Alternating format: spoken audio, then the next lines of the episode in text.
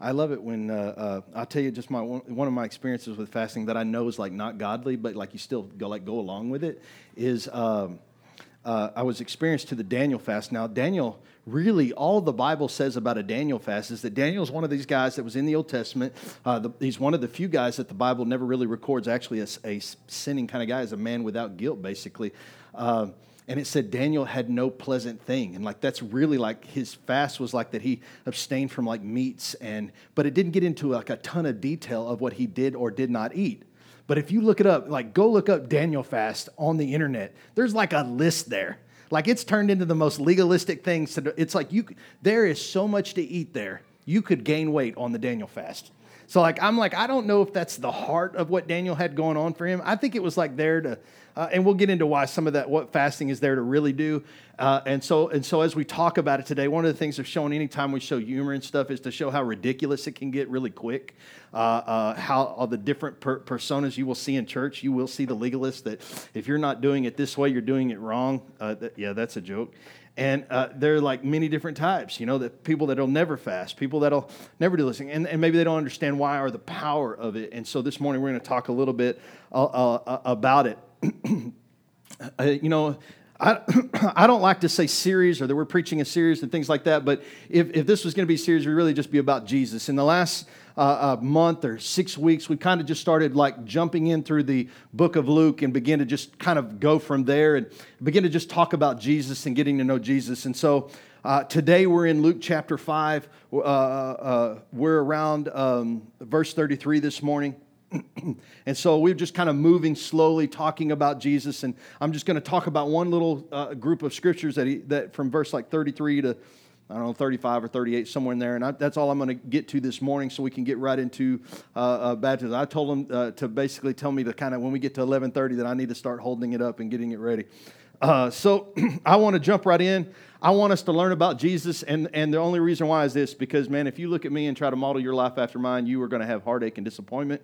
Uh, but if we look to Jesus, if we get to know Jesus, if we begin to read God's word and, and, and begin to read about Jesus, that'll, that'll give us at least a start in understanding who Jesus is. Because at the end of the day, it doesn't, know, it doesn't matter how much you know about Jesus. What's going to matter is if you know him. But, but, but one of the nice things about the Bible, it allows you at least the first step. Just, just learn about him. And then as you learn about him, we can start stepping into the knowing him. And so it just starts out small like that. And so we're going to start. I'm going to just jump right in. Luke chapter 5, verses 33 through 35. A couple scriptures just to start out, and then we'll, we'll kind of go from there. It says, One day some people said to Jesus, John the Baptist's disciples fast and pray regularly, and so do the disciples of the Pharisees. Why are your disciples always eating and drinking? Jesus responded, Do wedding guests fast while celebrating with the groom? Of course not. But someday the groom will be taken away from them, and they will fast. Now, the question he's immediately asked is, Why don't your disciples fast? And to me, that seems straightforward enough. John's disciples fasted, the Pharisees' disciples fasted, but again, John's ministry was a lot different. John was quick to say that his ministry only existed to prepare the way for Jesus. He is not a supplement to Jesus. He was simply someone who's opening the door and letting the world know that Jesus is here. That was his whole ministry. And this is a tough question because up until the arrival of Jesus, everything has always been about the law, rules, legalism, everything we hate about the church, religion. That's what it's been. That's all we've had. Uh, there had been an absence of grace. And, and truthfully, people, people don't understand it. They don't know it. They didn't know it then. Let's don't lie. We struggle with grace now. This idea that we can absolutely just forgive someone no matter what they've done. I mean, if we were honest, one of the things I've preached in here before, it was a meme that I saw. If you don't know what a meme is, it's nothing but a picture with some words on it. And I remember, and it says, uh, and I, I, saw it shared like a whole lot. It was like, uh, you need to get all those backstabbers, uh, haters, jealous, uh, envious people out of your life. And everybody's like, Amen, get those people right out. And all I could help was think is, dude, that's all of us in heaven. You know that, right? Like, that's all of us. I mean, all of us are the, basically the enemy of God. You know, we're all backstabbers when it comes to Jesus, man. We let that guy down all the time. Like, we are the worst friends ever to God. And so I'm like, I'm always very careful about that because uh, the one thing I was telling somebody this morning who was saying that, you know, he was glad he, he'd experienced some bad issues and th- bad things in the church. And he was saying how his kids are loving to come back to church now and things like that. And I was said, awesome, man. I'm glad they are. I said, but one thing I always tell my kids, just make no mistake, when you go to church, where do you think liars, thieves, people who are temperamental, people who are jealous, envious people go and can be loved? It'd be like complaining about hypocrites in the church is like complaining about sick people at a hospital. Where else can they go? Who else loves hateful people? Who else loves broken, messed up people? Who else accepts people that are just like they are? Doesn't listen, never once have I ever really physically caught Jesus trying to change me. But I will say this after walking with him, I have found myself changed. I can't tell you when it happened, I just can tell you that it did happen. Uh, and what I've come to know is that Jesus is just so gentle that before you know it, you're just different. All the things that had a joy to you before, are not the things that bring you joy now. And so it's hard for them to understand grace just the same way it's hard for us to understand grace. They don't, they don't fathom why they're not fasting. The disciples of Jesus, they're living and learning with the physical, tangible Son of God, right? I mean, none of us, I don't care how much seminary you get to go to, they're like, hey, the professor today is Jesus, and he's going to come in and teach you everything you need to do. And you're like, yes, straight from the mouth, man. No, it never happens, right? So for, for the apostles, though, there's no need to pray and fast for the presence or the guidance. You know, at times we pray for counsel, right? They don't have to. Because what do they do? They just tug on the rope. Hey, bro, Jesus totally needs some advice. You know, I mean, they can just ask him. He's right there. He's like a couple of feet from them. Anything that they might want to ask, he's right there. Any need they might have, any healing or issues with their family, they've got his attention. He's right there. So, John's ministry, though, is a transition ministry. John's ministry is not one like that. You've got to fast and you've got to pray because John can't meet your needs, only Jesus can. Right? So, he teaches them to pray and to fast, to seek God, right? John's ministry is to prepare the culture for Jesus. For Jesus. So before Jesus had physically made his presence known, John had taught his disciples a great truth, one that I believe that Jesus supports here, that when Jesus isn't presently before us, we are to fast and pray for his presence to be amongst us. Why were John's disciples praying and fasting? Because Jesus, Jesus needed to show up. And once Jesus started to show up, things changed. Matter of fact, uh, John's disciples did uh, fast and pray. And if you go back and read some uh, the, the context, his two disciples were Andrew and John. We know their names because they become the first two disciples of Jesus. It says they left John and followed Jesus. They quit fasting because the presence of God showed up. And so therefore they were they didn't have to fast because he was standing right there. It was a transition ministry. Before Jesus had physically known, John had taught his disciples this that God is not far from us. I believe John was preparing the way for the church to function correctly so that when the day would come, like he said in the scripture, the groom will be taken away from them, they would know exactly what to do. When the presence of God is removed from us, now you know exactly what to do. Anytime that the presence of God is far from us, we should be praying and fasting. We should be a people of prayer and fasting. Jesus says, I've come to build a house of what? Not a house full of sick people, not a house full of uh, liars, not a house full, he said, a house full of prayer. A house full of people who hunger to be in my presence. So much so that they begin to talk to me and tell me and want me. They desire to put the things of the world out. They begin to fast, right? Which we're going to get to more of what that means, but they begin to like abstain from other things because the need for me is so bad. It's like somebody who can't take anything else. They don't want food in the desert. They just want a drink of water. And I'm telling you, there ain't no, no other drink that's going to be su- sufficient. No other thing that can, can quench their thirst like the water. Now, Jesus could have just said something simple, but he chooses a different way of approaching this. Jesus simply asks, Well, do wedding guests fast while celebrating with the groom? I mean, he could have just said, Listen, I'm here. He could have, he could have just addressed it head on, but he doesn't. It's a rhetorical question, right? Jesus knows the answer. And so did they, right? Because it's simple. Of course not. Do wedding guests fast while celebrating with the groom? Of course not. However, his choice of words there, there's a lot to be found out. There's a lot to be seen. Jesus refers to himself right here as the groom, and his disciples are the wedding uh, uh, as the wedding guest. And in doing so, he reveals to them his plan. It's his way of saying why he is here without actually having to say it. Jesus is here as a groom. He's here because he is a man in love. There is a long awaited marriage between him and his bride, and the wait has spanned thousands of years. I mean, he's a man in love. Time has not faded his love either. He has written this book, the Bible, as a, a, literally as a testament of his love for us. That's what it is. That's why the Bible can't make you know Jesus. It can make you know about Jesus. And it's powerful because the words can remind you of the promises that he's given you. But it can't make you know him. That's a personal thing. That's a personal thing.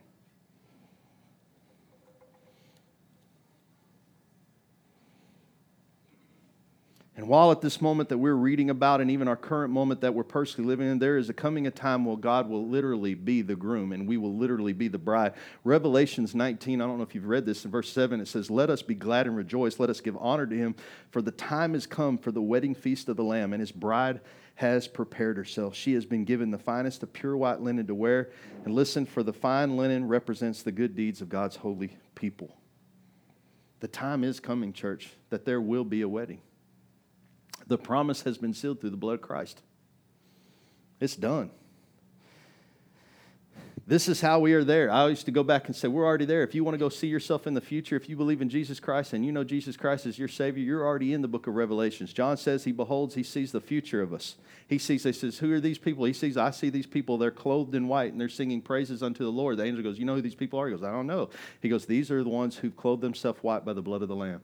What does that mean? That means those who've received Christ have received his grace, have received salvation, who've been made white, not by their own doing or religious uh, uh, uh, rule keeping or anything like that, but by accepting the grace of God, they've been made white. Righteousness has been imputed unto them, holiness has been given unto them. Do they deserve it? Absolutely not. That's what grace is. But they're there singing before the Lord. John sees it like it's a future thing. We've been made holy, we've been made right through the blood. This is what Jesus was talking about. He wasn't saying that fasting is bad. On the contrary, he was saying it just wasn't time. While he was there, it wasn't time. So when is it time? He said, But someday the groom will be taken away from them. Then they will fast. Jesus has ascended back into heaven.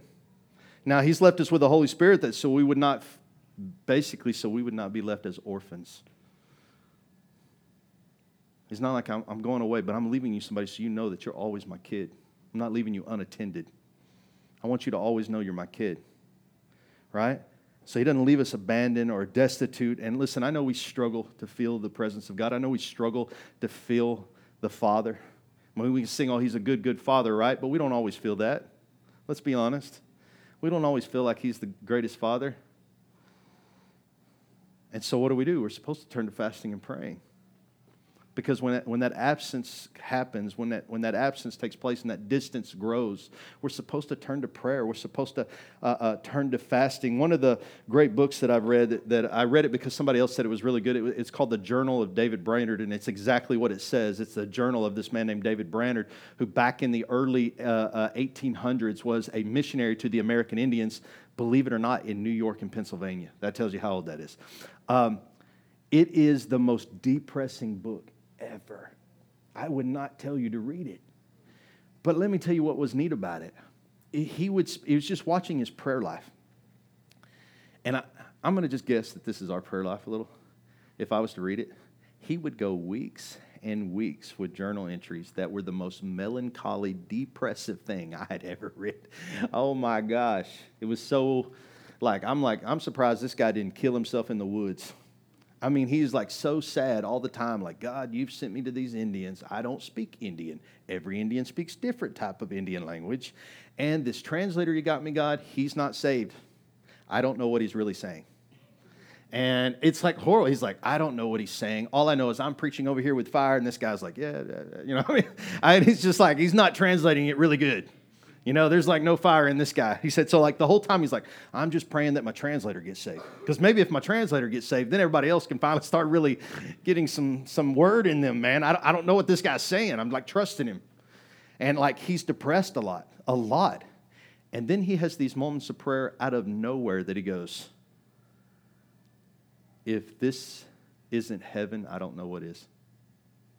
And out of the blue, he has these like mountaintop prayer moments and out of the blue, where he goes places and nobody understands anything he says, God's spirit would come down into these Indian villages. And he said that they would all be on the, the, the, the dirt just crying and weeping at the hearing of grace, that God forgives them and loves them. It's, it's a God that they don't have to like build a fire and burn something to please right? And they'd never, this was a freeing gospel for them, right? And so they've experienced, he, he said, I would leave them and they were crying because it'd been three days since I've eaten because I, you have to go kill what you eat, right? He said, we'd go kill a deer and come back and it'd be like uh, a, a day later and they're still laying on the ground crying. And I'm looking at this guy's life and I'm like, this is amazing. I can't believe some of the things you got to see. But if I had to, if you had to read the whole book and you see how probably 70% of his life is melancholy and depression and feeling like he's alone. But on the times God showed up, it's what sustained this. That 30% of the time where God shows up, it like sustains his life. I mean, even at the end, he's like, man, I have lived the life that God's called me to, and I have like no regrets. And you know who ends up publishing David Brainerd's journal? Some of you won't know this name if you don't know church history, but the great Jonathan Edwards.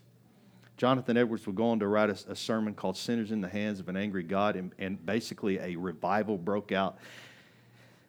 Brainerd died in Jonathan Edwards' house. And Jonathan Edwards, before David had died, he said, Let me publish this. People need to see this. People need to see your prayer life. They need to see what it was like. You know how old David Brainerd was when he died? He died of tuberculosis at the age of 27. Powerful man of God. And from David Brainerd sparked, that 27 year old sparked Jonathan Edwards and the great, the great awakening of the early 1900s was began. Crazy stuff. Late 1800s, man, early 19, all that stuff, it just sparked a reformation. Crazy stuff. So when is it time? Jesus is gone, he's not, but he's not left us. Jesus begins to tell in the Sermon on the Mount, he begins to talk about prayer and he talks about fasting. In Matthew 6, 7, and 8, this is about prayer. He says, When you pray, I love this because he like he knows what everybody else is going to say when they pray. It's like when you pray, don't babble on and on as the Gentiles do. Dang white people. They think their prayers are answered merely by repeating their words again and again. Don't be like them, for your Father knows exactly what you need even before you ask Him. And let me break that uh, down uh, into the way we talk. Don't worry about a bunch of words when you pray. That's how we talk. Don't worry about it. Quit worrying about how much you need to say. All right? Just pray sincerely before the Lord. You don't have to repeat yourself over and over. God's not hard of hearing, He totally can hear you. Okay? Be authentic, be you. God already knows what you need before you even ask. So just be open and just be honest. Pray. That's all you got to do. Don't repeat yourself. Don't say the same things. Be you. I can't say that enough. I know I'm repeating myself, but I'm not praying. I'm talking to you. Because often I think some of the times I think some of the time, I've said this before, I, sometimes I wish the internet was gone and I wish all the books were gone because let me tell you, what destroys your self esteem is watching somebody else do something better than you. If it somehow it makes you like decrease your value or decrease your worth. The words you will pray to the Lord are enough. Don't listen to anybody else. I don't care how somebody else prays. You worry about you and the Lord. The Lord hears you. Your words are always going to be eloquent to Him because He lives on them, man. He lives on them. Just like if you're in love, you live on your spouse's words, man. You live on the little things that they'll say to you. God lives on your words, man. Just as much as you'll live on his. And about fasting, a little farther down in 16 to 18, he says, And when you fast, don't make it obvious as the hypocrites do, for they try to look miserable and disheveled, so people will admire them for fasting. I tell you the truth, that is the only reward they will ever get. But when you fast, comb your hair, wash your face, then no one will notice that you're fasting except your Father who knows what you do in private, and your Father who sees everything will reward you. Can you tell in these scriptures that Jesus is always having to confront the religious that have a tendency to make prayer and fasting a visible public work? Man, no wonder the world can't stand us sometimes because we're so Christian it hurts their eyes. I mean, we act like we're so much holier and greater sometimes, and that's just not the truth. It's not the truth at all. I mean, the, the sad part, I think that's why our churches keep growing, and, and, and yet we're not making an, an effect on our world and our country, is because we act like nothing's wrong with us. I think if we just were honest about everything being wrong with us, I think we'd give more glory to God. People would start to believe, wow, what kind of they say the same thing they said about Jesus. Man, you hang out with those kind of people? Yeah, I do. That's my family. You know, this guy, Peter, this guy who smells like fish and's got a bad mouth, this guy's your best friend? Absolutely, he is. He's totally going to mess it up a lot, but hey, I love him. You know, I mean, like, this is who Jesus is, right? Jesus cares more about what's on your heart. more about what's on your heart. Are you going to make mistakes? Absolutely. But you don't have to try to hide anything or act a certain way. You know, he says, when you fast, you ain't got to tell nobody. You know, sometimes I get people, you know, people ask me after something, I'm like, yeah, I'm, I'm good. I'm good. But I, it's hard because I don't want to be rude and things like that. And then there are times where I do have to say, hey, going through some spiritual things right now, man. I'm praying and I'm fasting over some things. I'm not trying to bring it up. And I will say stuff like that. And I think that's okay because at some point I don't want to be rude to anybody if I say no to a lunch or anything like that.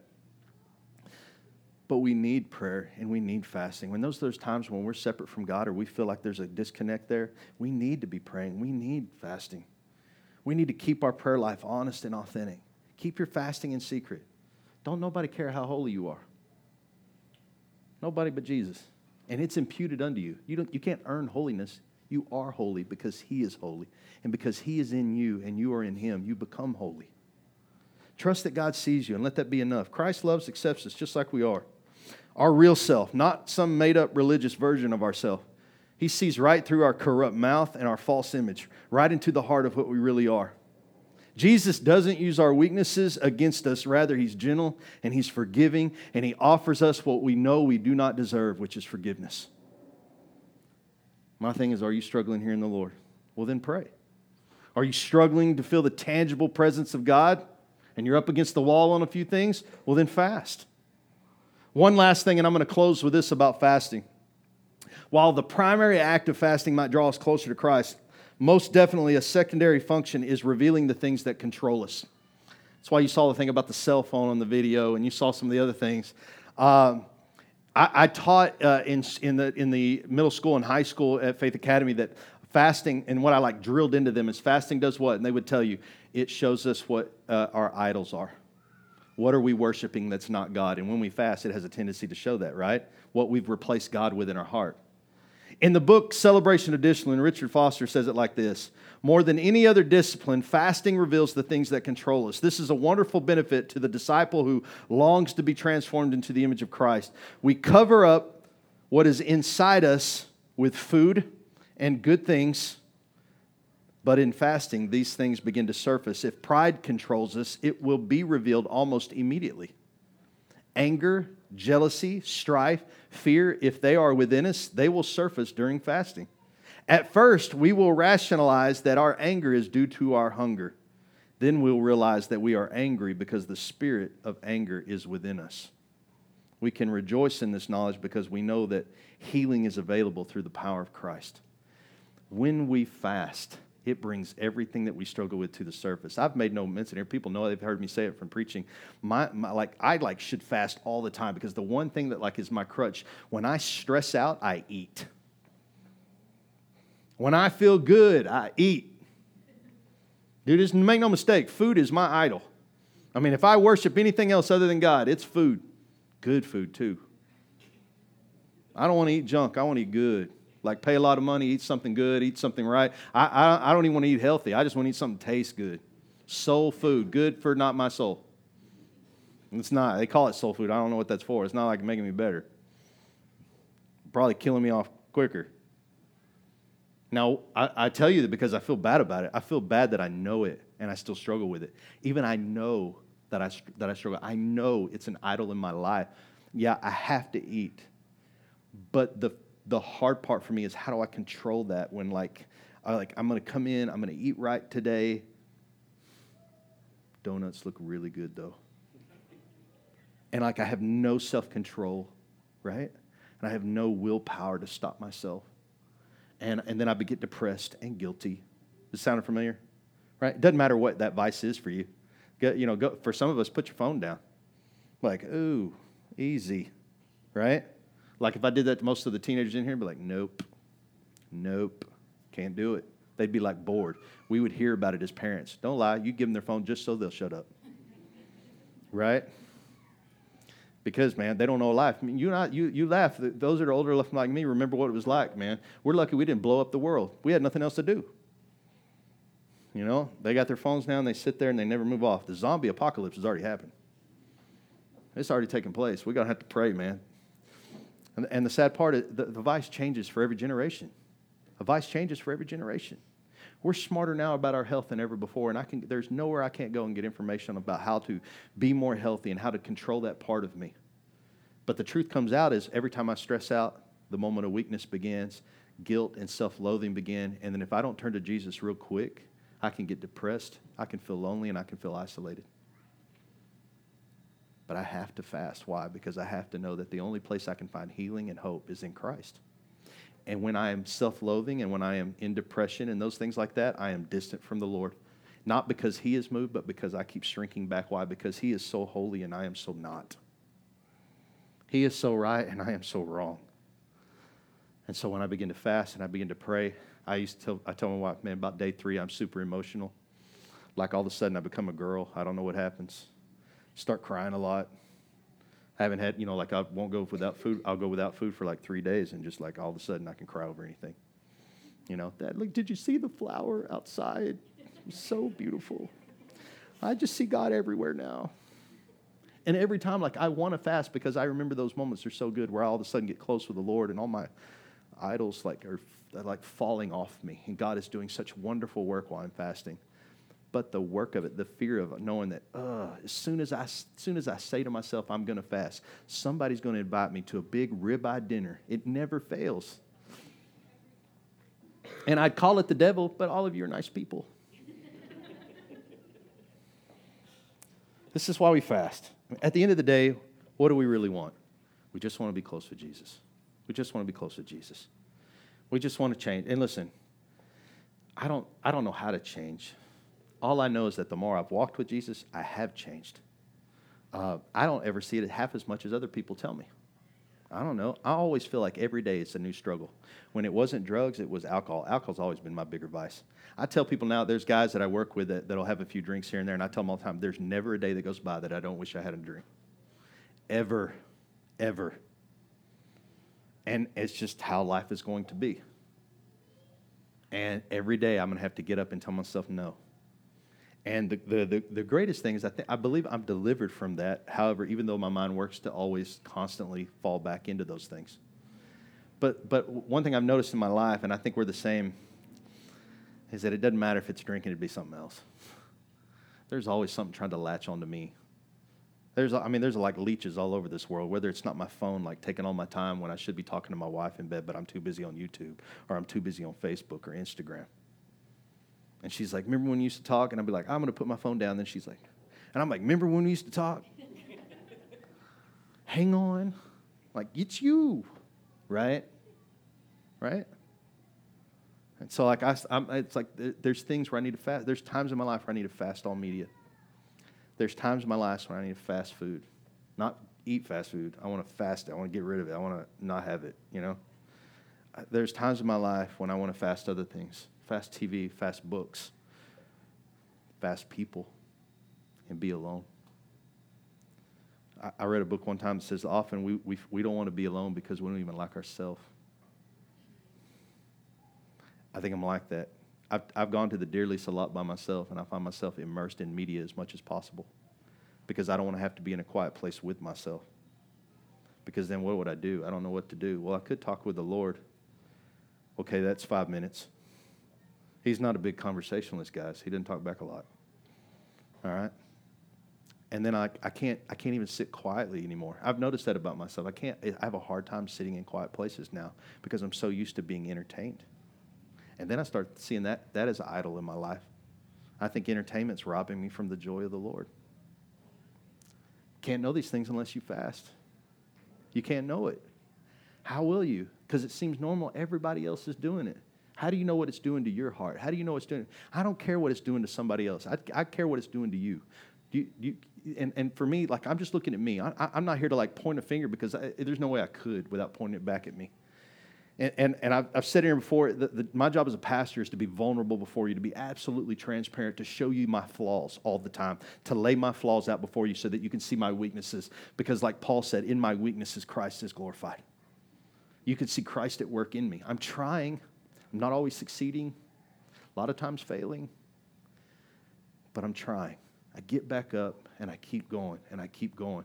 One of the great things we're doing this morning, speaking of keeping, get back up and keep going, I've, I've told many of you who've talked to me about uh, walking in the Lord, Discipleship 101 is this.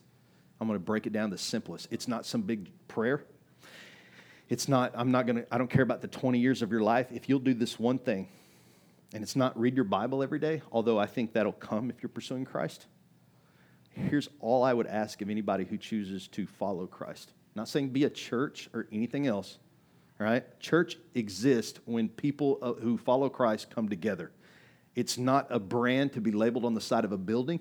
It's not a brand to be put out on a banner. It's, I mean, come on. We can call ourselves what we all want, but the truth of the matter is, anytime we come together, followers of Christ come together, we are the church. Okay? Here's the one thing when life knocks you down, get back up. I'm not saying succeed. I'm not saying that you're going to get up and you're going to conquer everything and give you this hoorah speech. What I'm going to tell you is when life knocks you down, you just get up and try again. That doesn't mean you're going to uh, succeed. But if you'll just keep getting back up, if you, what, what you struggle with now will not be what you struggle with later. I, I, like I said, I can't tell you when I quit. I mean, I, the first time for me hearing the gospel happened when I was smoking weed in the garage. My brother-in-law, my brother-in-law, literally as he's sharing a joint with me, says, "Hey man, have you ever heard about Jesus?" Or I think it was more like, uh, "Man, do you know where you're going to go when you die?" And at the time, he wasn't my brother-in-law, so I don't know if he was threatening my life or what. But but in there, first hearing it, and at the time hear, hearing it in, by someone else who was still struggling in life, believing that God could love us just like we were was enough for me. It, I mean, it didn't really happen right then, but eventually would win me over. And that's how my whole Christian walk has been. It's never been instant for me. It's been about getting back up and trying again. I, uh, I got asked a question about, about, about our church uh, by a guy who was asking a question about church planning and things like that. He says, what's, what's the mission of your church? I said, to fail. He's like, how's that a good mission? And I was like, because in failing, we'll figure out what's right. Failure always leads to success. Man, touch the stoves. Tell me if it's hot and tell me if you do it again. How did you learn? You learned because that joker's hot as all get out. You ever had a blister from a burn? You learned not to touch it again, didn't you? Ask any girl with a curling iron. They know better. touch it, it burns, man. You learn. You learn, man. How's that? Well, he's like, man, your mission's to fail. I'm like, yeah, because in failing, we'll succeed. We will try things. They might work. They might not. We will do outreaches. Some might be good. Some might be not. But we will not be scared to try. And when we fail, we will get back up and we will try again. We will be resilient. That's all. That's our whole walk, guys. I, I can't give you anything more than I am. That's what I am. I've failed a whole lot in my life. I continue to fail daily. But I get back up and I keep trying. The cool thing about that is when we come to the Lord, that's what we want to tell the world. That's what we want to tell the world. It's, it's not about world, look at me, I'm a Christian now, I'm better than you. By the way, everybody out there that hadn't heard the name of Jesus is our brothers and sisters. And man, we should, to our dying breath, try to reach out to every single one of them and go after them. We're not better than them, we are them. They are us. If they don't make it, we don't win either, guys. It's not that way. It's not like if we get to the finish line, well, we made it and the rest didn't. No, we all lost. We need as many as we can. We need to take them all if we have to. I like how Spurgeon said, May they jump over my body on the way into hell. But I'm going to grab them. They're going to have to drag me straight down there with them. I'm going to be holding on their ankles as, much as I can to try to keep them from going. Because love. It's all about love. And when we want the world to know it, we do baptisms. That's what the whole idea of baptism was about. There ain't nothing spiritual about this water trough. I will say, nothing has fed out of it. We did buy it brand new. All right, nothing drank out of it. It's not. We, no animals have ever drank anything out of it. It's just. It is ours. But there's nothing special about it. It's not holy water. We didn't get the Pope to come in, stick his ring finger in there, and like that's it. All right, did not happen that way. Yeah, yeah, it did not happen that way. Um, you know, he's a good guy. Um, but it's not holy water. There's nothing special about the water. There's nothing special about me. All baptism is this it's saying, I went into the water one way, but I'm coming out another. And it's, and it's basically really it's saying, I want you to know a public confession that I am committing myself to getting back up and trying. It's not a commitment to be perfect. It's not a commitment to be right every day. It's not a commitment to be holy. It's not, listen, those things are imputed unto you through Christ by grace. It doesn't make you something God has already made you. As soon as you receive Christ, you receive salvation. There's no salvation in the water. This is a public confession faith. This is you saying to the world, I'm ready to, to continue to get back up in my life and keep trying. not going to be perfect. Might not even be great at it, but by gosh, I'm not going to quit. That's what it is. Amen? Amen? So I don't know if you're ready for this, but I am ready for this. You ready for this? Reach, I'm calling. She's coming. Bringing the kids in here.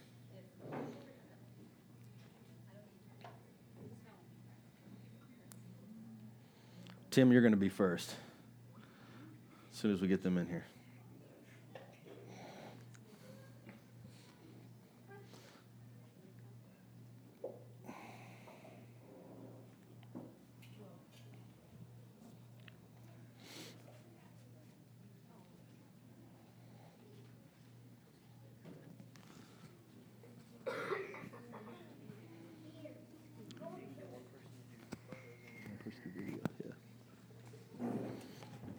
If you need video, want to take pictures, do anything like that, get yourself situated with each one we're going to do. Are you ready, brother? No jumping. Never fails. You see, like right around anybody does baptisms, they always somebody finds that link to the. There, there's a kid on YouTube where he like cannonballs into the baptismal. You know, it's it's wonderful. No cannonballs. All right, all right. It's pretty warm though, so it should be okay. Uh, Go. Nobody's eaten or drank out of here. People used to get baptized in rivers. I actually have a, uh, picture of Joy's. Uh, you can stay standing right now. I have a picture of Joy's grandfather, um, 19 years old, pastoring a church, and he's holding like a tent revival, and, and you can see the tent in the background, and he's baptizing in the in the culvert. Ir- yeah, the irrigation ditch or whatever it is, right there next to the tent. Pretty amazing, man, back then blood. You can go ahead and have a seat.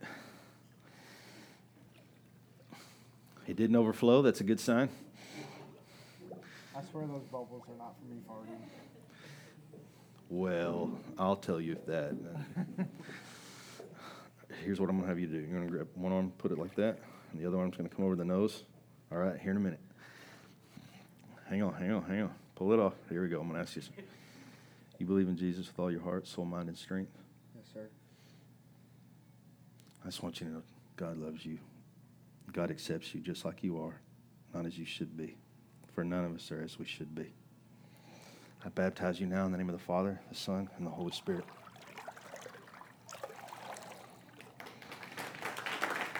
Come on.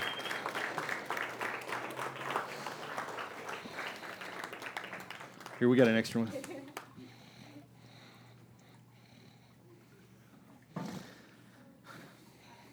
Doesn't matter. We can put this one down or put this one down.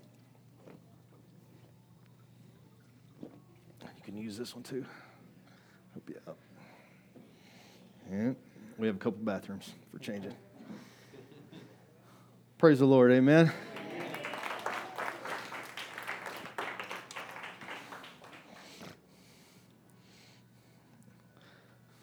I think we have one more.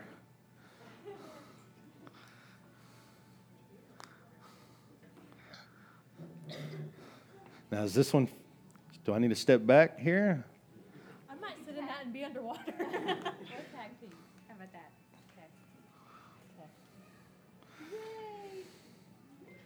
It is warm. I told you.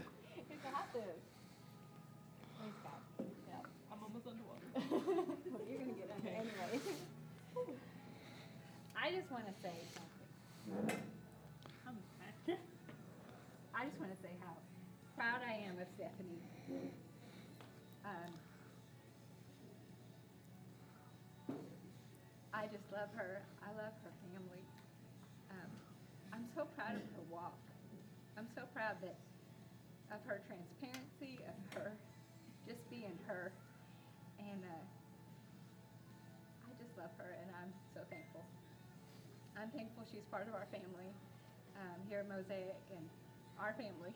Yeah and um, I love you. um, so we're gonna, um, so, you know, I'm just gonna talk about you, okay?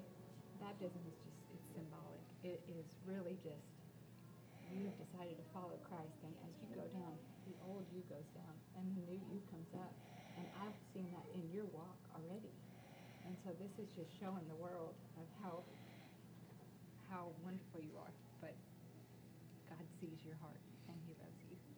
Um, so we're gonna just baptize you and show you, the show the world the new you. Anyway, so if you'll, um, put your, yes. There we go. there, Right up there. Um, and you've accepted Christ as your Lord and Savior. I see that. I don't even need to ask you that. I see it in your walk. So Stephanie, right now I baptize you in the name of the Father, the Son, and the Holy Spirit. Thank you, Jesus. Amen. Hallelujah. Yay. No, it's okay. I'll hug you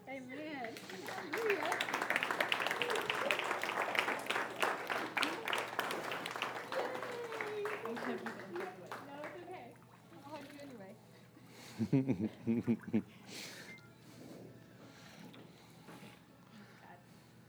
Now I get to hug you. One of, one of the things, yeah, yeah, yeah. One of the things with just watching both of them is uh, is uh, seeing their growth, seeing them come here, and seeing where their lives are at, and, and everything, and um, and I hope that they become they they're they're not a testimony for anything that we've done. They're testimony for the Lord that He is who who He says He is. Uh, you know, Brennan, I, well, I said it there in the first one, just saying that God loves us just like we are, not as we should be. Brennan Manning says that, and he says that because none of us are as we should be. And I hope that when you come here, that that's the environment that we that we create here. For all of us that are a part of this, create an environment. Nobody's perfect, so don't bring that idea that you have to be that here. And uh, I, I'm watching them both to be baptized, and I, and I see their lives. And, and the great thing is, is like, I just see everything that God's doing, and I'm reminded of God in my own life, and, and, and for many of us, I, I hope that you like you remember that time where God's like spoke in your life, and, and it just it's a highly emotional thing there. I'm trying not to cry myself, so uh, with that, we're going to conclude service. I'm going to let them get changed and let the families get together, and and uh, uh, thank you so much. We love you. We love you. Thank you for being a part of us this morning.